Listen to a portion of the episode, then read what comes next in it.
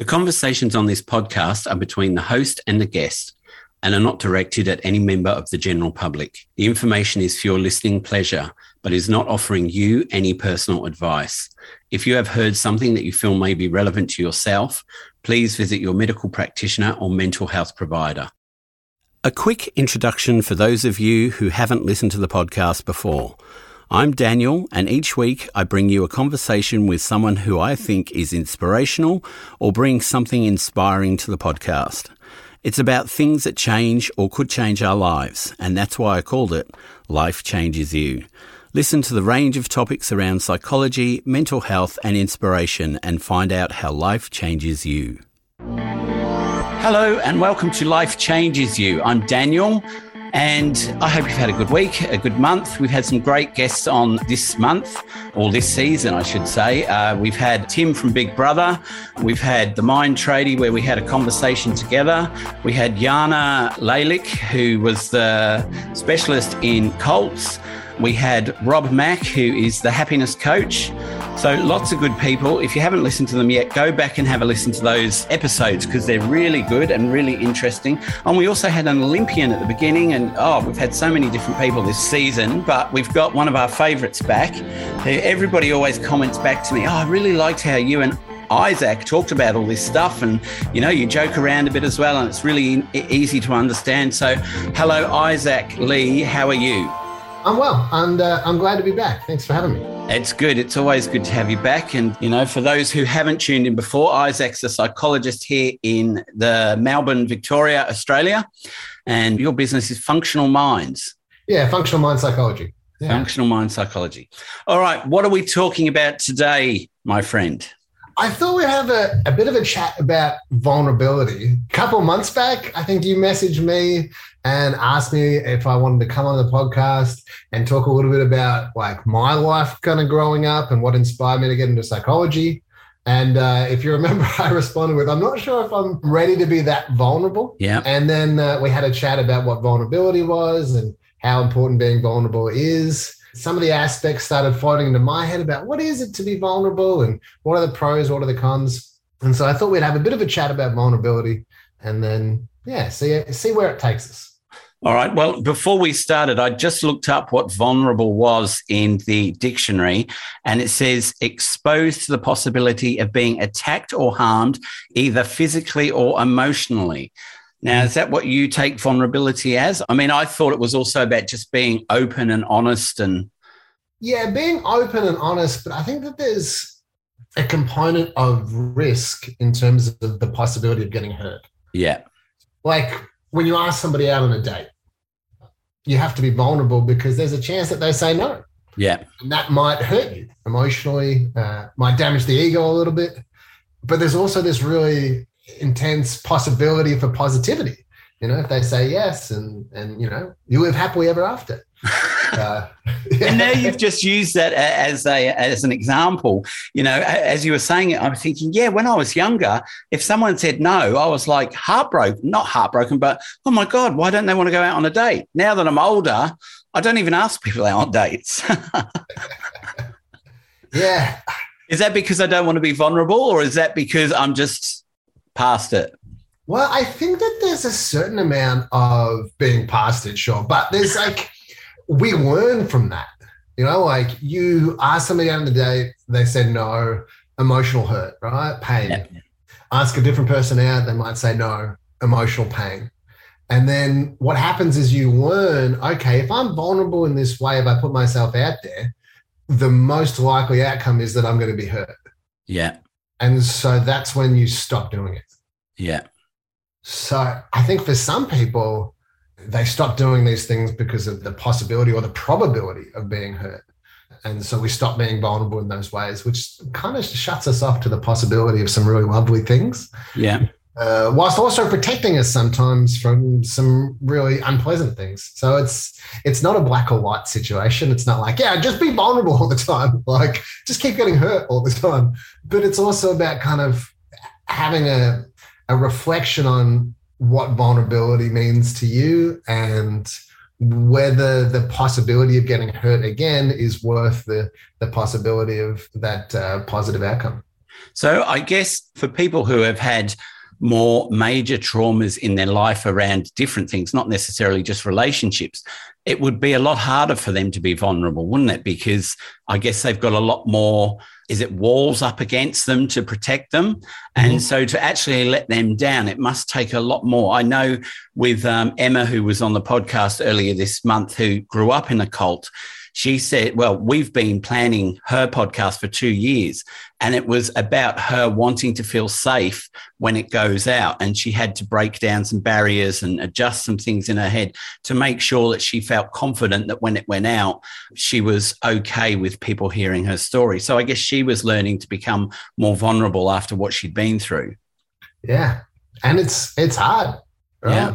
Like we can have lots of different things that we experience in our childhood that might just encourage us, you know, to to shut down on some of those levels.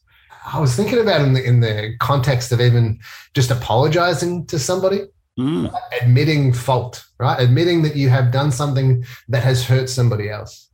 Uh, it's it's actually there's a component that is quite difficult to do because you know, like when we're kids, right? If we do the wrong thing, if we're naughty, then we get told off, right? We're, we're provided a punishment or an unpleasant stimulus that discourages us from doing that.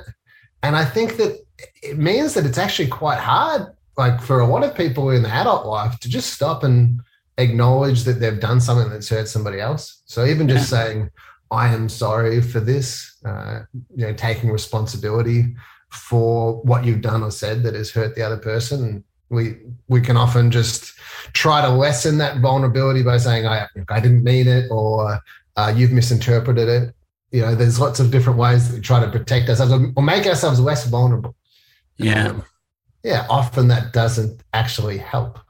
And I think as you get older as well, it does become harder, doesn't it? Because you've been through so many other different situations that then when you actually have to apologize, you're thinking, well, did I really do this right? I guess we overanalyze some things as well, rather than just saying, look, I'm sorry, I was wrong, or I'm sorry, I didn't mean it the way it came out, you know? Mm-hmm. and nine times out of 10, if you can be vulnerable and say those things, you're going to get a good outcome and it's going to diffuse whatever the situation was. Yep. Yep. It's uh, that act of being vulnerable. It's uh, something that I work a lot with, with my couples, the couples that I work with yeah. And and actually in session being vulnerable and and telling somebody how you feel is yeah, you know, it does just require you like what happens if they say that's stupid. What if they laugh at me? What if yeah. uh, they judge me in some way shape or form? Um, it's easier if i just don't be vulnerable. Um, yeah.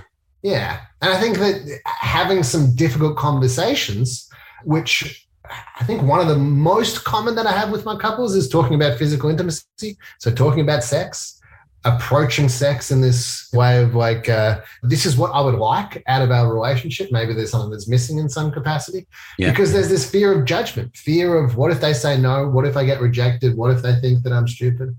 And so being vulnerable is a requirement to have that conversation. And without the conversation, you don't get hurt. Like you get protected in that way. Yeah. But there's also, uh, you know, there's that thing that kind of like, what if it was better? What if this other thing could have happened? Or, or just some frustration. And then that frustration can turn into resentment. And then that resentment can, you know, really have a negative impact on any relationship. So it's also moving out of your comfort zone, isn't it? Yeah. Because you can be comfortable and just stay the way you are and not be vulnerable. But if you're vulnerable and you come out of that comfort zone, yeah, you might get a few no's, you might get a lot of yeses. But until you try and challenge those ideas, you're always going to be in the same position and you're never going to know what the outcome could have been. Yep. Yep. Another one that comes up is I'll often see one person uh, and I'll be working one on one with them and there's the possibility for the partner to come in in some way, shape, or form. So maybe to let me know a little bit more about what's happening, or to talk about something that is pertinent to the relationship, or to talk about something related to their kid. And often it's really difficult for that partner to come in because they are worried. They feel vulnerable and they feel scared. They feel like they need to protect themselves from potential judgment. Yeah. Uh, even though my job is to be non judgmental yeah, and supportive. But there's still an element of what does it mean to see a psychologist? And there's a bit of like a certain amount of stigma attached to that, and and a requirement to be vulnerable in order to sit down and speak to a professional. And that's what I was going to ask you because look, I've only done a handful of counselling sessions, maybe ten, when I first graduated as a counsellor, and then I changed business models, but what I found was it's really hard those first one or two sessions to actually get under the skin and find out what the real issues are. You'd find that people coming to counseling would sort of talk about, say, two or three things that you're thinking, these aren't the real things you're here for, but you have to go along with it and try and get them to open up and be vulnerable and talk about the real things. Yeah. I had a friend who 10 years ago said that he thought he had a sexual issue and he went to see a psychologist and had his 10 sessions. And at the end said, well, look, I really didn't discuss them because she was, it was a female. And I said, well, you could have asked if there was a male. And he said, oh, well, once I started, I felt like I had to do those 10 sessions. But he never actually got out what he went there for because he didn't want to discuss his sexual problems in front of a female. So how long do you think it takes people to actually become more open and vulnerable? It's it's not usually the first session, is it? You might get some, I guess, that come in and just go, "This is what's happening." Yeah, some people certainly. There's there's often a thing that, that happens, which is the real issue comes out in the last five minutes. Yeah. Where they're like there's five minutes left on the clock and the client knows that, or it might be going to, to bills. And oh yeah, well, one other thing, uh, uh, I wanted to you know just uh, mention about my relationship with my mum, uh, which is really bad, and uh, uh, cool, but we don't have time to go through it, so maybe another time. yeah, I was joking with a, another psych friend of mine where we were talking about how maybe we should just change from an hour model to a five minute model so just five minute session. So just jump straight to that last five minutes, and uh, the client could get out what the real reason is that they're coming for. Well, I guess with that though is they're almost setting it up for their next session, aren't they? Wow, I'm so glad I got that out there. So now when I go back for my second session, it's already been talked about and we can start working on it. Because I know most people that, well, the few that I've seen, yeah, it's that first session. And at the end, you're thinking, we just treaded water through that whole hour. And then the next one, it's probably a little bit more open. And then the third one, that's when they go, well, really, this is what I wanted to tell you about. And you go, okay, great, let's work on that. Yeah, yeah. It's a, it's a good question to ask as the psych. Is there anything that we talked about today that you want to talk about more? Or is there anything that we missed today that we maybe want to put on the agenda for next session? And sometimes, like often, something will come up uh, that we can put on the agenda for next session. Yeah. There's a there's a measure called the outcome rating scale, which is a way to kind of give feedback to your psychologist. So you can give that to your client at the end and say, uh, it's got like a couple of different questions on there. One is, did you feel listened to or heard in this session? So you can pick up if there was something that was missed. Yep. Uh, and then one is, did we miss something today? Like, was there something that we did we talk about all the things that you wanted to talk about? Or was there something missing? And that can be a, a, a bit of an extra step, pro and con on that. But one of them is, is an informal aspect. If you don't have to announce something, but you can put something down on a piece of paper that says, ah, yeah, there is actually something that we didn't talk about today. And sometimes that can be a really helpful tool to then put the, the thing on the agenda that we missed in the session. Yeah.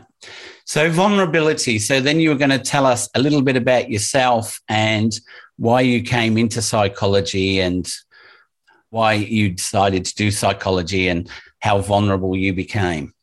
Yeah. Okay. Yeah. Jump straight into it. It's it's interesting. Like even as you ask me that question, right? Because I'm I'm kind of like putting my professional hat off. Like I'm taking the, the professional hat on and putting the my like personal hat on, which requires a bit of vulnerability. There's also some professional obligations in terms of you know me not wanting to divulge too much information about myself because yeah. really the work that I do is all about my client, not about me. Yeah. Uh, so yeah, like my heart even just skips a beat as you ask that question. But well, look, Isaac, let's look at it that you're just in a session with me talking about your vulnerability.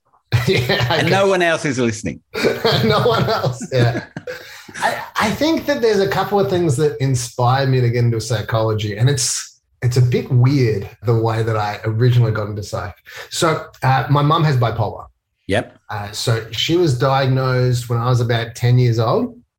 And she went from doing everything. She did uh, all the cooking, the cleaning. She worked in the family business. She took us to swimming lessons, piano lessons. She used to basically, she'd only sleep about four hours a day, I reckon. Right. And then when I was 10, she had a breakdown and she went from doing all the things and, and sleeping about four hours a day to probably sleeping about 20 hours a day. Wow. So she was awake for about two hours of the day. Yeah, like we used to like get home from school and she would like wake up and say, Oh, yeah, I'm glad you're home. Uh, let's uh, clean up the kitchen a little bit. And then she would stand up and then she'd just say, oh, I'm just going to sit down for a second. And then she'd immediately fall back asleep. Wow. So there was a lot of like big change as a 10 year old. Yeah. From having a mum that, that does all the things to having a mum that's just asleep all the time. Yeah. Uh, so you might think that that's, well, I think that's certainly, certainly plays a big inspiration in, in terms of me wanting to know more about psychology. Uh, but then there's an extra factor in there, which is that my dad at the time actually didn't believe that my mum was sick. Right. Uh, and this is where it gets a bit weird. Is my dad actually told all of us that mum's not sick, that she's faking it, and that she's just being lazy. Yep. That was that was his kind of line that he took. And me as a ten year old, I just I believed my dad. Yep. And so originally when I when I got into psychology, it was about proving that my mum wasn't sick. Right. So I wanted to learn more about psychology and people so that I could prove that my mum was actually just faking it. As well as like, you know, like a genuine desire to help people as well. But there was kind of like this this internal conflict yeah. about like wanting to learn more because I wanted to believe my dad. The more that I learned about psychology, uh, actually, there's, there's a pretty good session in my year 10 psychology class. So I would have been like 15, 16 at this time. I asked my my psychology teacher when we were working, learning about hypochondria. Yep. So you can actually manifest the symptoms of a physical ailment when you have full blown hypochondria to the point where you believe that that you have that that disease. Yeah. And then it actually manifests when you feel like you can't move your leg or you can't move your arm. And so I asked my psych teacher, I was like, oh, what's the deal with like if you had hypochondria, uh, but it was like a mental illness? So you believed that you, for instance, had bipolar, yeah. Uh, and, and then you started manifesting the symptoms because of that belief. And uh, my psych teacher knew enough about my family situation that she just looked at me and she said, I'm not touching that with a 10 foot pole. like, just very correctly uh, uh, chose not to answer that question, which was a good call by her. So yeah, I, I, I, that was kind of like one of the, the first inspirations for me to get into psychology. The more I learned about psychology, the more I learned about what was going on with my mum, the more I learned a little bit more about life as well. I realized that 100% my mum had bipolar. Yeah. So she was just very unwell. And my dad just didn't want to believe that for a number of different reasons and didn't feel comfortable, I guess, uh, acknowledging that. Do you so, think that was also, though, because, say, 20 years ago, there was such a stigma around mental illness and also there was a limited understanding, I guess, of what bipolar was? I mean, bipolar, I guess, in the 70s was people painting for days and then falling asleep for weeks. You know, like I'm saying like artists and that some of the well-known artists that we know about who had it was called manic depression then, wasn't it? It was. It was. Yeah, you know, they'd paint for weeks and weeks, and then all of a sudden they'd be asleep for a month because they'd got everything out and then crashed. Yeah, yeah. I think that there was a lot of misunderstanding, and I think we're in a much better place society-wise to understand more about mental health. But I also just think that it was difficult for my dad to acknowledge. Yeah, and um, accept. Yeah, yeah. I think it was easier for him in a lot of ways and there was you know some external pressures as well. Right. And probably a bunch of stuff that I don't know about that he hasn't told me. Yeah. But yeah, like all those things kind of combined to yeah, being in a bit of a a weird position.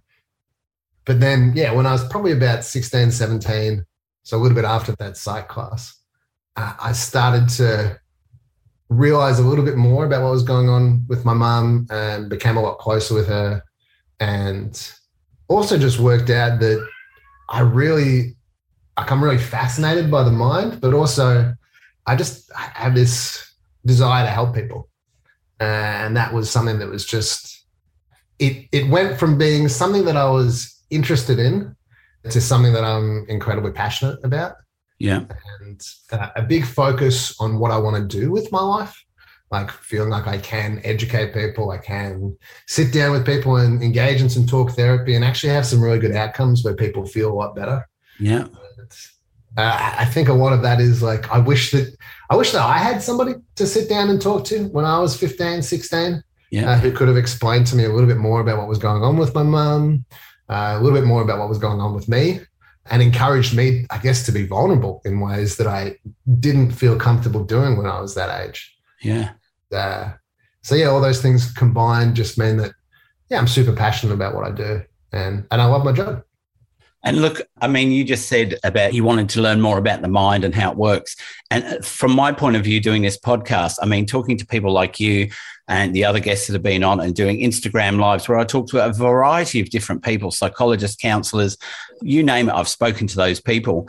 I am fascinated by what I learn from each podcast I do, from each live I do. I always come away thinking, oh, I actually hadn't thought of it that way. Or, you know, that's really amazing what they just spoke about. And, you know, and people have said to me, you know, do you learn anything from it? And I said, I'm learning all the time. Every time I get off a podcast, for the next hour or two, I'm buzzing because I'm thinking about all the things we've just discussed and how I can integrate some of them into my life. If there's people I know that are having an issue and that relates to them, how I can help them. But, you know, it, it's about, I guess, giving back to the community ideas and education that they can listen to and go with and go, actually, Isaac was talking about his mum maybe having bipolar. I think my son or my daughter, you know, I've said this before. People who listen, they they pass on the information, and if it helps one person, it's worth us sitting here and having these discussions. Because another thing, I don't think a lot of men are very vulnerable because you've still always been told to harden up, toughen up, don't cry, and showing vulnerability. I mean, I'm talking to you now about vulnerability. I've had one other guest on the podcast talking about it, and also someone who was on a live on Instagram the other week saying that they're very vulnerable and they cry, and you know, I'm not macho, and I'm like, wow, that, this is really good. I'm starting to meet all these people who are more vulnerable and open to talk about their, their lives and and what what makes them vulnerable. Yeah, I think that that was what kind of tipped me over the line to talk about my own experiences today. Is that I want to encourage people to be able to go, you know what, actually, I can be vulnerable. That there's some potential really positive outcomes from that. You know, me right now telling people a little bit about my story and what inspired me to get into psychology. I hope that there are people out there that listen to that and go, oh, okay, like maybe I can go and sit down and speak to a psychologist or Yes. Maybe I can take my son to a psychologist Yeah. and talk about these things and hopefully just help people feel a little bit more comfortable in being vulnerable themselves. when I first started the podcast, I think I've said to you before, I decided I wasn't going to talk about anything personally about myself. But then as I went on and on into different episodes, then I started sharing about my fibromyalgia. I get emails from guys going, Oh, I'm a guy. I've got fibromyalgia. I didn't know guys had fibromyalgia. And you talk so openly about it, about my marriage breakdown and why it didn't work.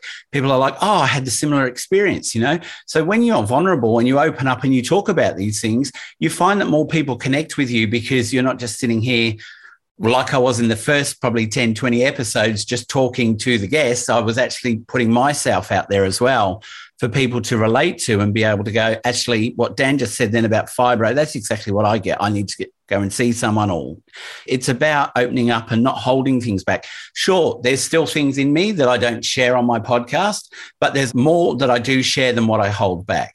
Mm, that's great. That's great. Yeah. Yeah. So, is there anything else on vulnerability we need to discuss? Look, I think that we've touched on some really important points, and uh, I think we've given some examples of that. And I think that hopefully people can be more vulnerable as a result of us having a chat about it today. Well, look, I appreciate that you opening up and talking about your mum because just doing that as well will make kids who have parents with some mental health issues more open to thinking about it, talking about it, and removing the stigma because there still is some stigma out there around having parents with a mental health issue, having kids with a mental health issue.